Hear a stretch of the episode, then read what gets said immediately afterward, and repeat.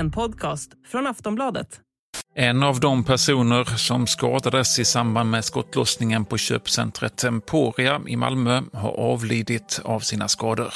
Jag hörde ju när jag, för jag bor ju här borta i Höghusen så att eh, så jag hörde ju det sköt men man reagerar ju inte längre på allt detta skjutandet. Så är det ju.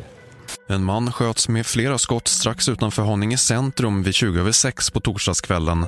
Kvinnan som är oskyldig, barn som är oskyldig. Alltså det var kanske 50 pers där som ville bara ha en fredag eftermiddag tillsammans. Sen helt plötsligt det kommer skott efter skott. Fredag den 19 augusti skjuts en man ihjäl på köpcentret Emporia i Malmö.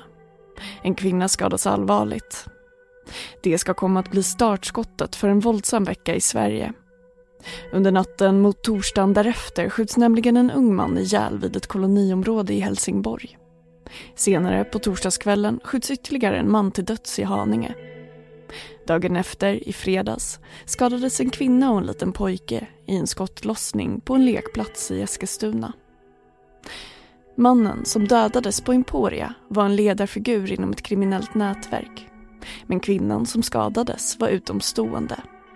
Likaså var kvinnan och barnet i Eskilstuna som troligtvis har fallit offer för en skjutning som var gängrelaterad enligt polisen. Även mannen i Haninge har varit en högt uppsatt gängman enligt uppgifter till Aftonbladet. Förra året sköts totalt 46 personer ihjäl i Sverige. I år har redan i slutet av augusti 47 dödsskjutningar inträffat. Varför har det dödliga skjutvapenvåldet ökat i år? Skadas fler utomstående nu för tiden? Vad kan vi vänta oss framöver? Det är några av frågorna som jag, Ronja de Bor, ställer till Linda Hjertén, krimreporter på Aftonbladet i dagens avsnitt av Aftonbladet Daily. Hej Linda och välkommen till Aftonbladet Daily. Tack så mycket. Ja, på en vecka har tre män skjutits ihjäl i Sverige. I alla fall två av fallen misstänks vara gängrelaterade. Samtidigt har två utomstående kvinnor och ett barn skadats i skjutningar. Hur tolkar du det här? Ja, det här är ju otroligt sorgliga siffror. Eh, för bara någon vecka sedan så blev det ju fler som har skjutits till döds hittills i år än under hela fjolåret. Och redan i fjol var siffrorna väldigt höga, uppe på 46 eh, dödade. Och i år kommer det alltså bli fler, och redan är fler. Eh, och det man kan säga om det här är ju att det här dödliga skjutvapenvåldet som ju alla partier och alla myndigheter är överens om att vi måste bli av med, bara fortsätter att öka. Och just att fler utomstående har skadats i skjutningar den senaste tiden, vad vet vi om det? Är det något som ökat de senaste åren? Vi har ju sett i takt med att de som skjuter blir allt yngre eh, och kanske också mer desperata och ibland även mer likgiltiga, så ökar ju såklart risken för att tredje part skadas. Det har ju hänt vid ett antal tillfällen i Sverige och bara i år har vi ju sett då eh, den här mamman och en son då som skottskadades. Och det här är ju också en väldigt oroande utveckling med tanke på att ja men, en, en lekpark en vanlig dag ska ju kunna vara en skyddad plats, men inte ens det är heligt längre.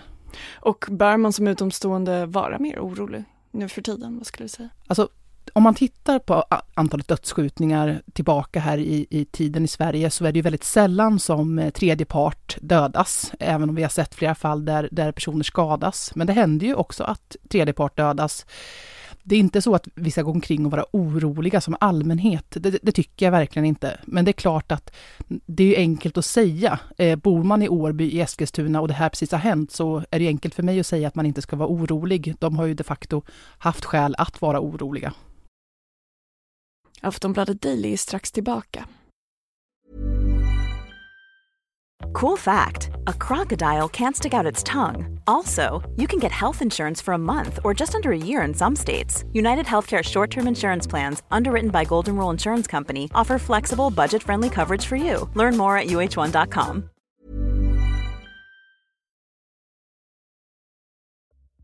Rekordmånga dödsskjutningar inträffade år 2020. Då sköts 48 personer ihjäl. Förra året sköts totalt 46 personer till döds. I torsdags inträffade den 46 och den 47 dödsskjutningen för i år. Vad kan man säga om de här senaste dödsskjutningarna i relation till de andra? Och varför har det dödliga skjutvapenvåldet ökat i år jämfört med förra året? Vi har Linda Hjertén igen. Ja, vi ser ju hur, eh, ja men dels hur de här skjutningarna allt oftare inträffar på mer allmänna platser. Eh, man ser ju också att de skjutningar som förr kanske främst ägde rum på nätterna också numera ibland även äger rum dagtid. Vad det beror på, det, ja, det finns ju massa olika förklaringar till det, men en av sakerna som man ju ser, och kanske framförallt då i Stockholms kriminella nätverk, är ju hur det finns väldigt många splittringar. Förr fanns mycket tydligare gänguppdelningar. Numera pågår väldigt många interna konflikter även inom de här olika nätverken.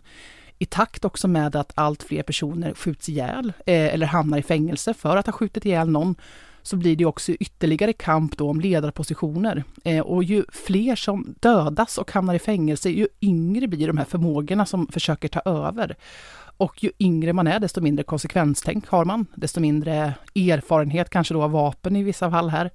Så att det man ju ser är ju en väldigt obehaglig trend som man ju hoppas ska kunna stävjas, men där, där de här skjutningarna blir allt mer, eh, vad ska man säga, liksom, de blir mycket mer offentliga och mycket mer eh, oberäkneliga. Och vad kan man då säga om varför det dödliga skjutvapenvåldet har ökat i år jämfört med förra året?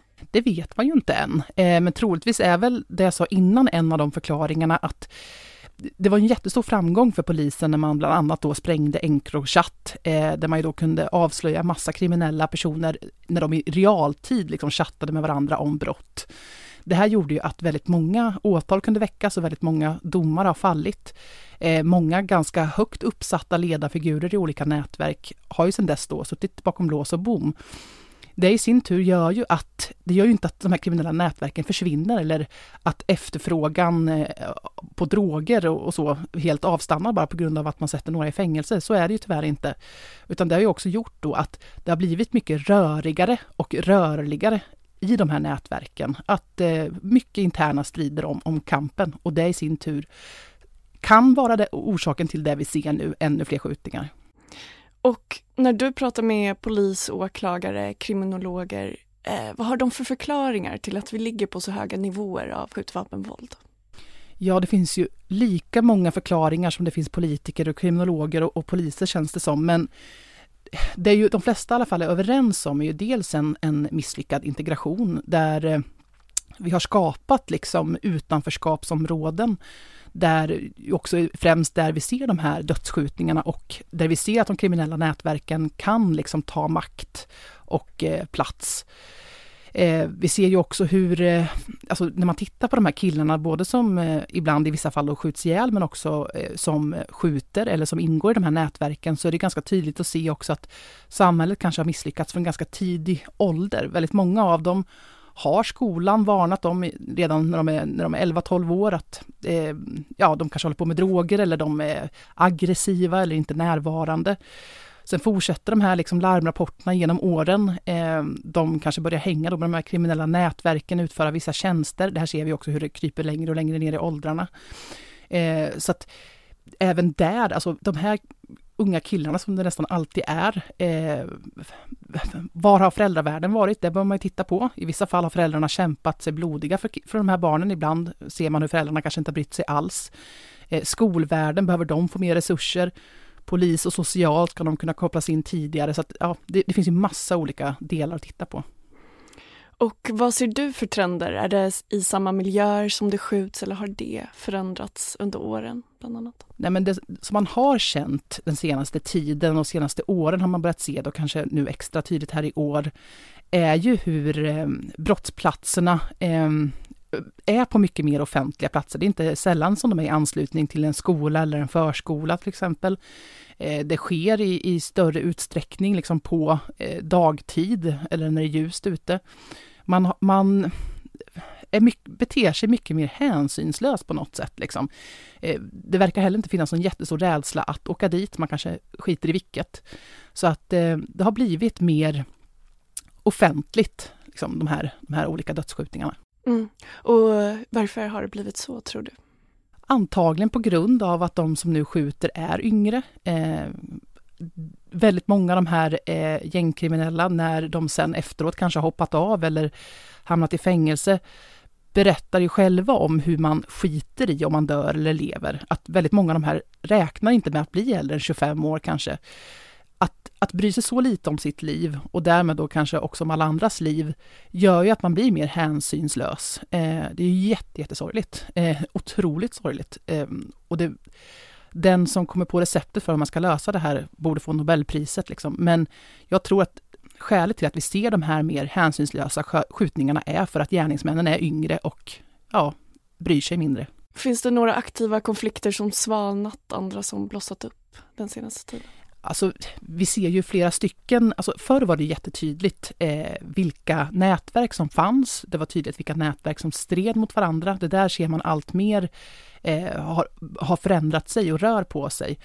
Vi ser till exempel Östberga-nätverket som tidigare har legat i konflikt med ett annat nätverk men där man nu eh, har delat upp sig i två falanger som strider mot varandra.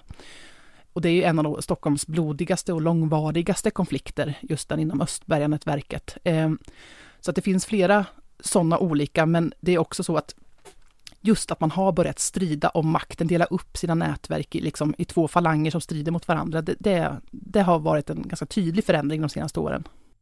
Och vad kan det bero på? Ja, det beror nog på att många av ledarfigurerna har hamnat i fängelse. Eh, när en ledarfigur hamnar i fängelse så vill alltid någon annan ta över. Det finns alltid personer som är redo att ta över och eh, som kanske har olika åsikter om vem som borde göra det. Så att eh, ofta så handlar det om det helt enkelt. Eller att den då ledarfiguren har skjutits ihjäl. Och vad säger experterna, vilka åtgärder skulle kunna minska våldet?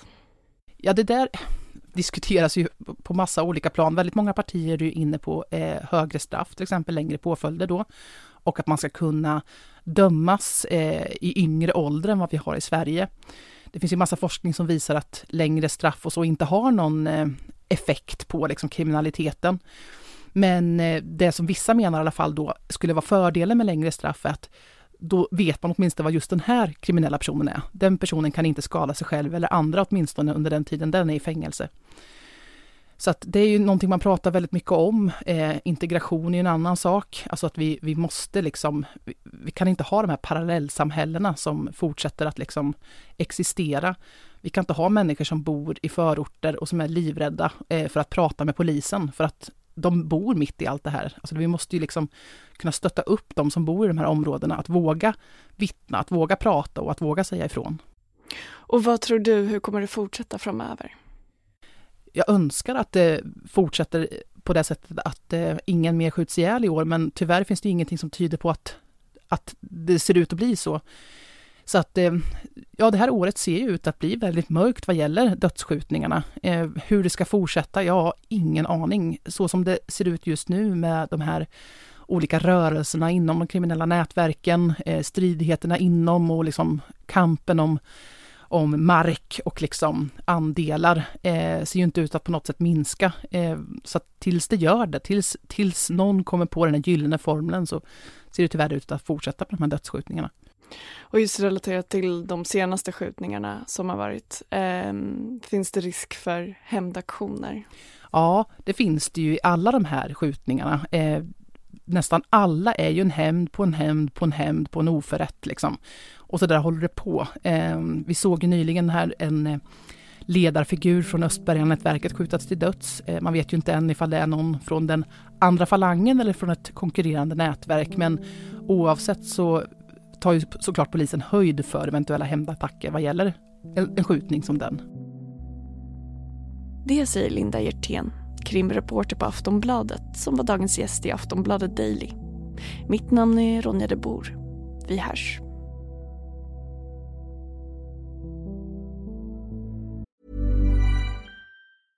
Want flexibility? Take yoga. Want flexibility with your health insurance? Check out United Healthcare Insurance Plans. Underwritten by Golden Rule Insurance Company, they offer flexible, budget friendly medical, dental, and vision coverage that may be right for you. More at uh1.com.